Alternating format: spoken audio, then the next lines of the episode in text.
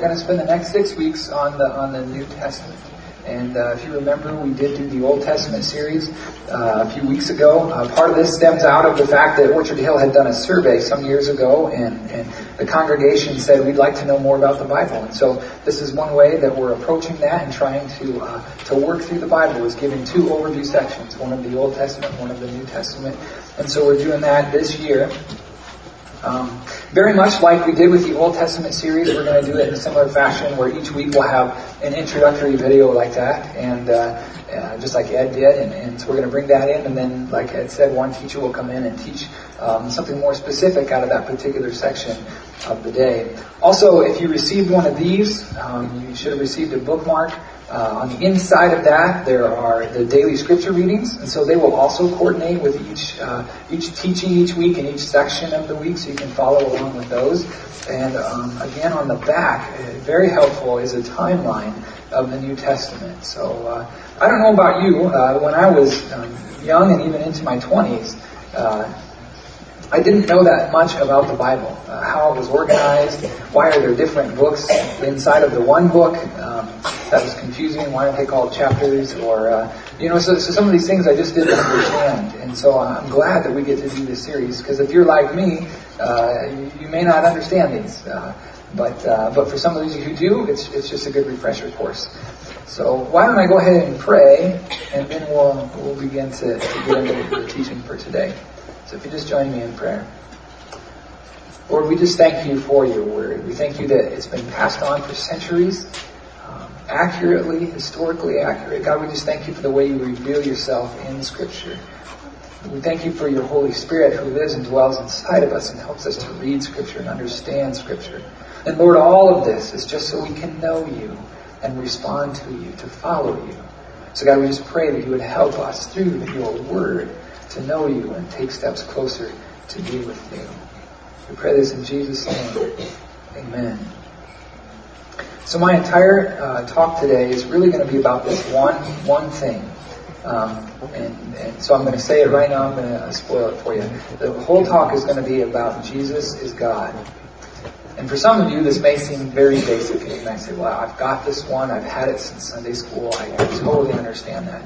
And this is pretty foundational Christian um, understanding that Jesus is God. This is this is what Christians uh, believe. But there's that hasn't always been the case. Um, for the first four hundred years uh, after Christ died, there were a lot of debates about this. They would ask questions like, if Jesus is God, then what part of Jesus is God and what part of him is human? Well, it's not that easy of a question to answer. And so and so people had questions about this, and this was something that, that early Christianity wrestled with. And you say, well, what does all this have to do with Jesus' miracles? Well, in, in part, um, one part of Jesus' miracles, not only did he heal people, but the miracles, they also demonstrate that Jesus is God. Because Jesus was doing things only God could do, we know that Jesus is God. Even though we may not always be able to explain it all that well. So why is it hard to believe that Jesus is God? Why, why would this even be hard to believe? Well, let's look at Scripture. What does Scripture say about God? This is the God of the Old Testament. We're, we're saying that Jesus is the God of the Old Testament who came to earth, and uh, not like the God of the ocean or like Zeus or Orion or some other gods. We're saying God who came to Jesus, that is the God of the Old Testament. That's who Jesus is. So we look at the God of the Old Testament, and this is what it says about God of the Old Testament. Even the highest heavens cannot contain God. So you think about all the stars in the sky and, and what we know of our galaxy. Millions, billions of stars. And yet we are one galaxy of many. So millions of galaxies beyond that. Even the highest heavens cannot contain God. And then and then it says this, the whole earth is full of his glory. So God fills the entire earth with his glory. And yet, and yet there's this part in Scripture where it says this, but God was pleased to have all his fullness dwell in Jesus. And so somebody who can't be contained by all the stars, and yet his fullness dwells within God. Have you ever gone shopping and, and bought like a comforter or maybe a sleeping bag? And you get home, and you, you unpack it, and you say, this is great, and you find a flaw in it, and you try to put it back in its package.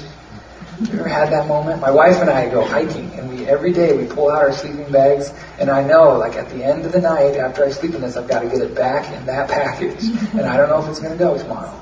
I mean, this is what they're saying. How can you fit something back in this package that doesn't seem to do it justice? This is the issue that we have. There's a point in Scripture, it's recorded in the book of Matthew, where uh, Jesus has been doing a number of miracles. He's been going along, his disciples are with him, and they're seeing him do these miracles. And there's a point where uh, they've seen him do one, two, three, four, multiple miracles. And then they see him do one more, and you can almost sense it in their voice. They go, "Who? What kind of a man is this?"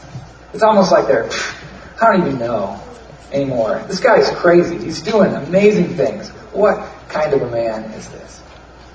And I tell you this, how you answer that question will determine everything about how you read the New Testament in this series.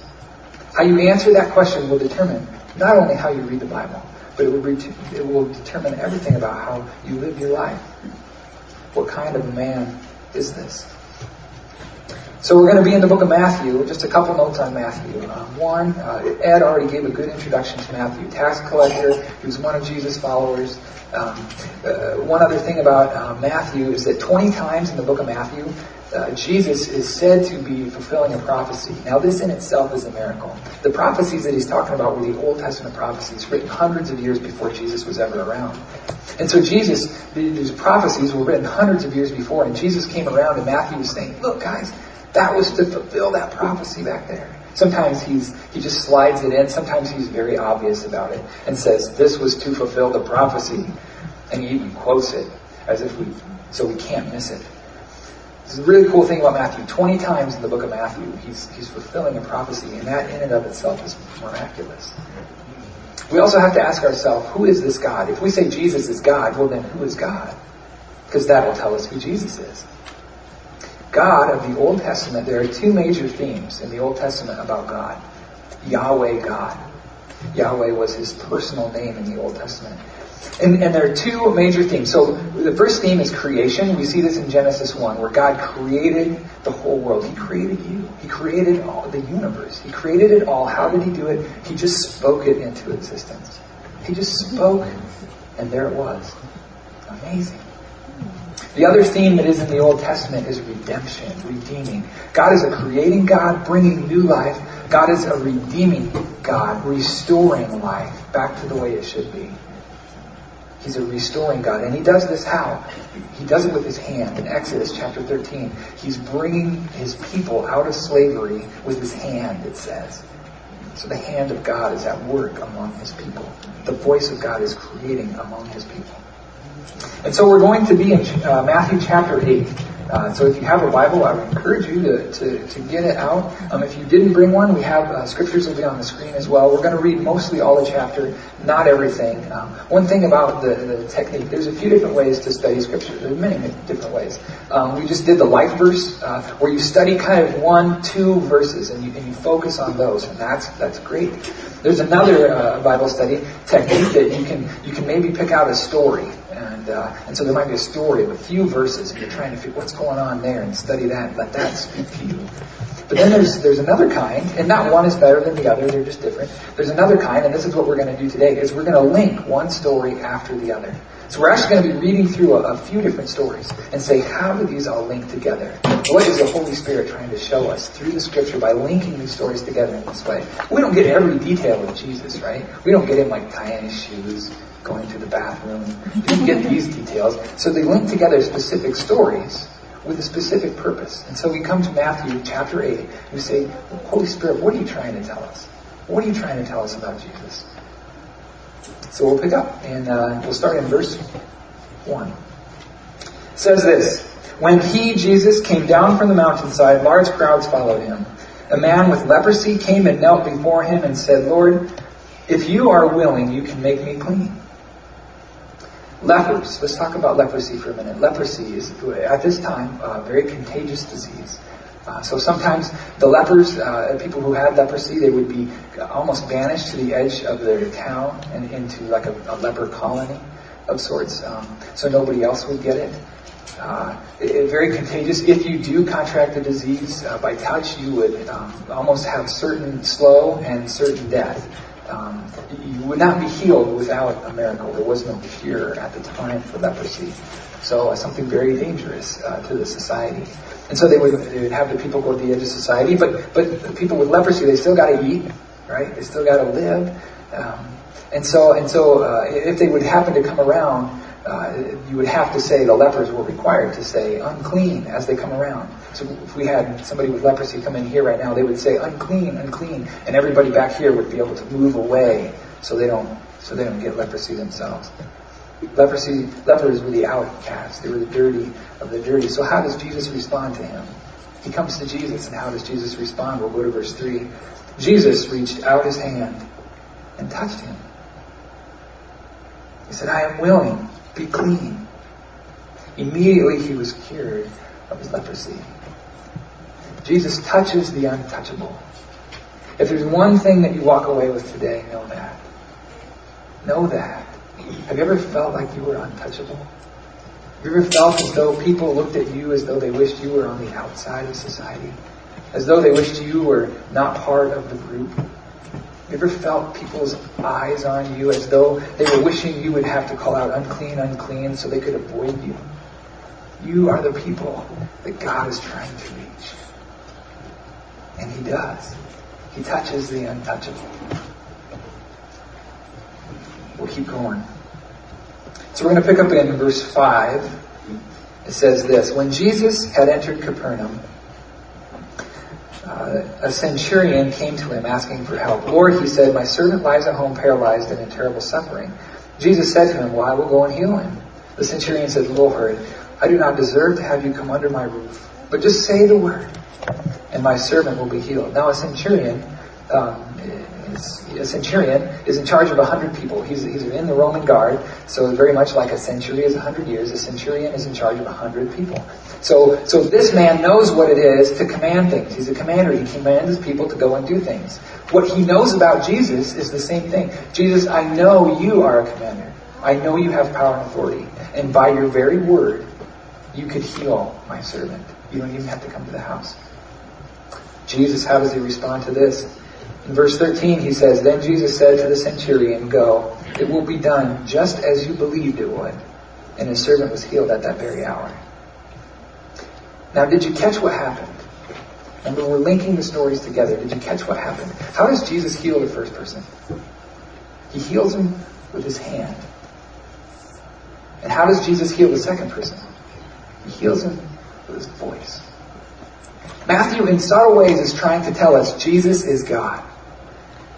God in the Old Testament is redeeming people. He's bringing new life. He's restoring life. He's creating life with his hand and with his voice. And now Jesus in the New Testament is doing the exact same thing.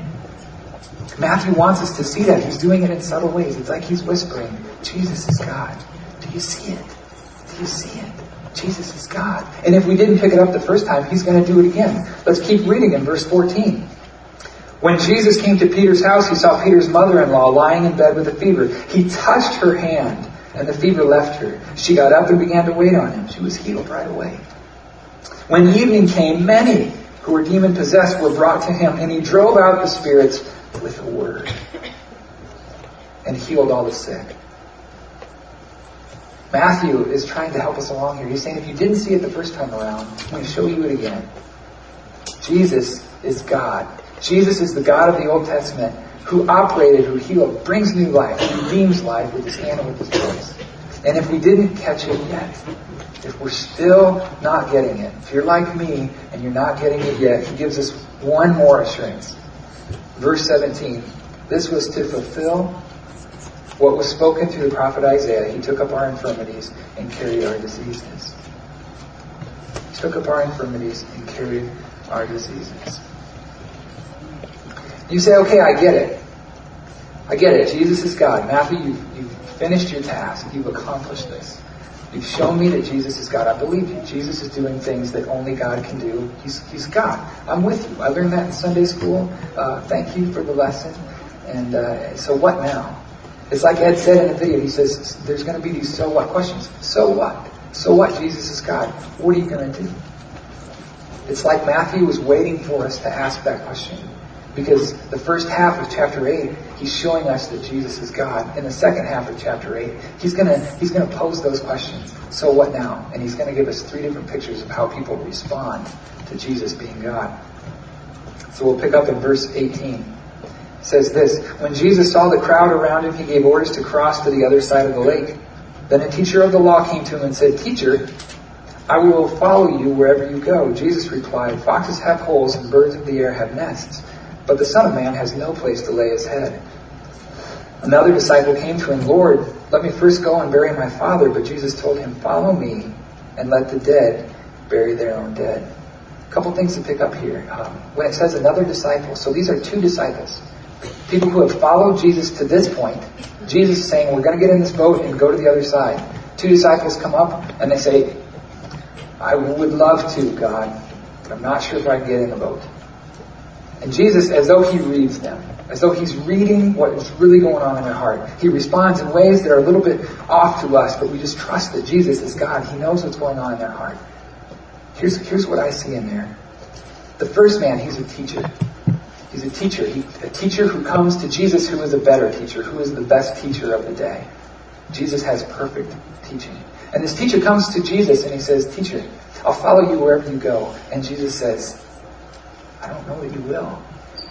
Because where I'm going, there isn't a place of comfort." You see, what this man was hoping for is that he would be able to learn from Jesus and then apply his learning. He would be able to go then and gather his own disciples and make a living for himself. So he's going to take from Jesus what he can and then go back and apply it in his own life. But just what he was seeking, though, was, was more of a comfort. He, he was going to be more comfortable. He wasn't. He was going to follow Jesus to the point that it was advantage to him. And then he was going to break off and go and do his own thing. Jesus says, that's not what following me is about. You've got to be willing to risk your own comfort if you're going to really follow me. And the second man is like this. The second man comes up and, and he says, uh, "Let my, but first before I follow you across the across the water, let me first go and bury my own dead." And Jesus is, comes across kind of harsh, like, "Well, let the dead bury their own dead." That seems really harsh to us. But what's he what's he trying to say to that person right there? Well, that man, that man, he, as a social expectation, he would be expected to bury his father. It's just what you were expected of that day. If your, if your father dies, you would be the one expected. Jesus is saying, there's something bigger going on here, and it's me.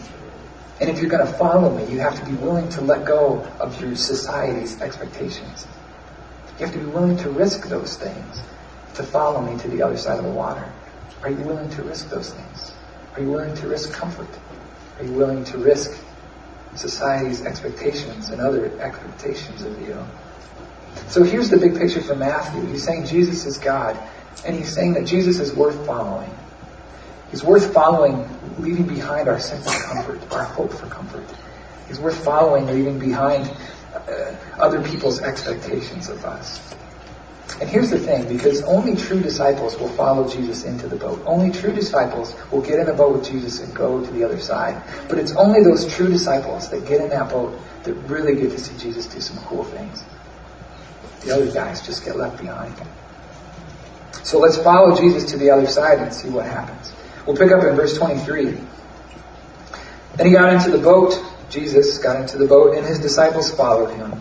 Without a warning, a furious storm came up on the lake so that the waves swept over the boat. But Jesus was sleeping. This is a little bit of Matthew humor, by the way. If you noticed, he just said, "I have no place to lay my head." And the very next scene, he's what? Sleeping. Little Matthew humor. So he's sleeping. The disciples went and woke him, saying, "Lord, save us. We're going to drown." He replied, "You of little faith, why are you so afraid?" Then he got up and rebuked the winds and waves, and it was completely calm. The men were amazed and asked, "What kind of a man is this?" Just one observation. Where are the disciples? They're following Jesus. Did you catch that? Verse twenty-three. They're behind him. Sometimes we try to lead Jesus. Jesus, come over here. They're behind Jesus. They're following him where he's going. But Jesus says, "Why are you so afraid?" Here's, here's the thing. Why are you so afraid? I was thinking about this. Why are you so afraid? I have a um, picture up here. that uh, when I was in, my wife and I lived in Colorado for, for a time. And one of the things that I wanted to do when we moved to Colorado was to go rock climbing, something that I really look forward to, and to climb on actual rocks, not just the ones that they have at the fair where it's like the plastic rock wall, although those are fun too. So we uh, so we wanted to go rock climbing, and you can see at this point, this is the first time I've ever rock climbed. This is a picture, it's zoomed in, I'm actually up quite a ways. You can see the trees, so I'm above a tree and, and still moving up. And uh, and uh, I am scared here. I, I'll tell you this, I'm scared. People have chalk bags because their hands get sweaty. I have chalk bags because my hands just sweat with fear. So you can see my chalk bag hanging on, on my back bottom side. Anyway, uh, wh- what I really want to show here is I'm nervous. I'm admitting this. I, I was terribly nervous. Jesus says, why are you so afraid? Here's what I, I want us to see, though, is, is look at the line. Do you see the safety line? Before I ever get on the wall, the first thing that you learn to do when you climb is you learn how to tie the knot that secures you to that safety line. That safety line reaches to the top, and then it goes all the way back down to the bottom to a person, a friend of mine, who is anchoring me. So that if I fall, I'm not going to fall. He's going to catch me right away. This is this is what Jesus is saying here is, look, don't you know who's with you? I'm going to catch you if you fall. I'm with you in the boat. I've got your back. The thing about the thing about the Christian life, though, and following Jesus, is, is we have a safety line that doesn't just reach up to the top of the rocks. It's a safety line that stretches to heaven. We have a safety line that stretches to heaven. Jesus says, why are you so afraid? I got your back. And it's anchored all the way down to the ground to Jesus, who walked on earth and joined us here.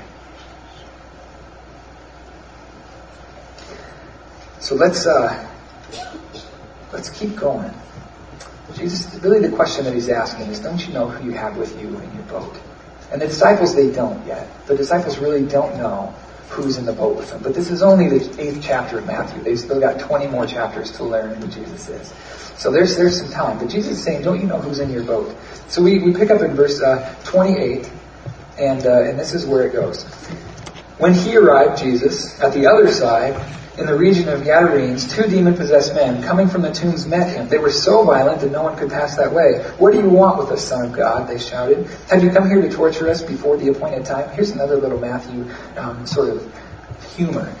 Um, the disciples don't know who's in the boat with them. They don't know who Jesus is. They've been watching him do miracles, and they're just not quite sure yet what they believe about Jesus.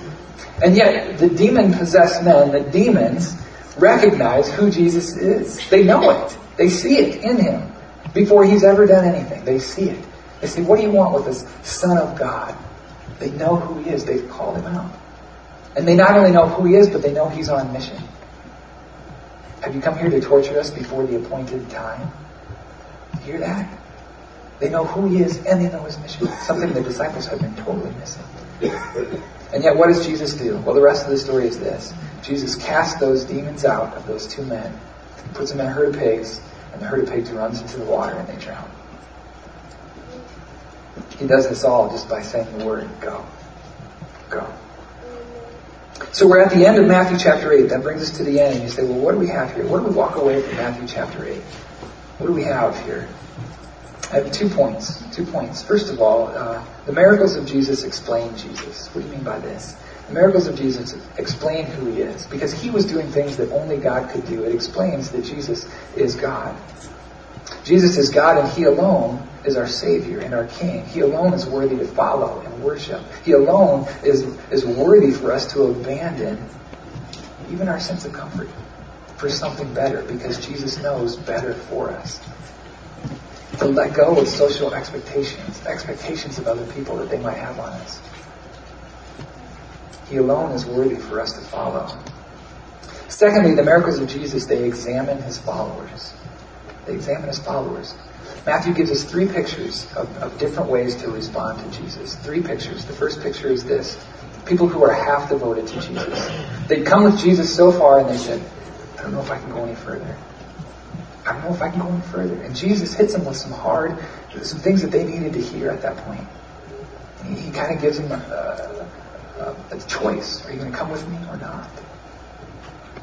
See, and they have baggage that's holding them back. Maybe this is you. Maybe you've come so far with Jesus and you're not sure about the next step. You're not sure what it's going to look like. Maybe you've got some baggage that you need to let go of before you take one more step with Jesus. I'll tell you this, this is not a bad place to be. This is where many of us are. This is this is where we grow. It's not a bad place to be, but it's not a good place to stay. Jesus wants us to keep taking steps closer to him. Like I said, this is only the eighth chapter. There's room to grow. So it's not a bad place to be, but it's not a good place to stay. Second picture. The second picture that they offer us is the uh, is the uh, um, the demons. It's the last picture, really, but, but we'll come around to the third. So the, these guys, they know who Jesus is. They know his mission, and, and they ignore it. And actually, they oppose it. These demons do. What happens to them? They're cast into the pigs, sent into the water to drown. I pray this is not you. I pray this is not you. But I feel like I have to say it because it's what the Word of God says. I'm not trying to be judgmental, just letting Scripture speak. And then we have the picture of the disciples who follow Jesus into the boat. This is the picture that I love about the disciples, is they don't have it all figured out. Remember, still, even after all of those miracles, they're still saying, what kind of a man is this?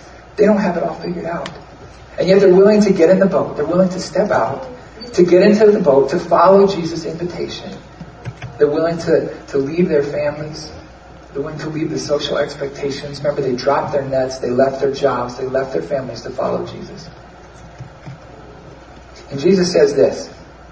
These people are the people who get into the boat. They're devoted to God. They're more than half devoted to God. Fully devoted.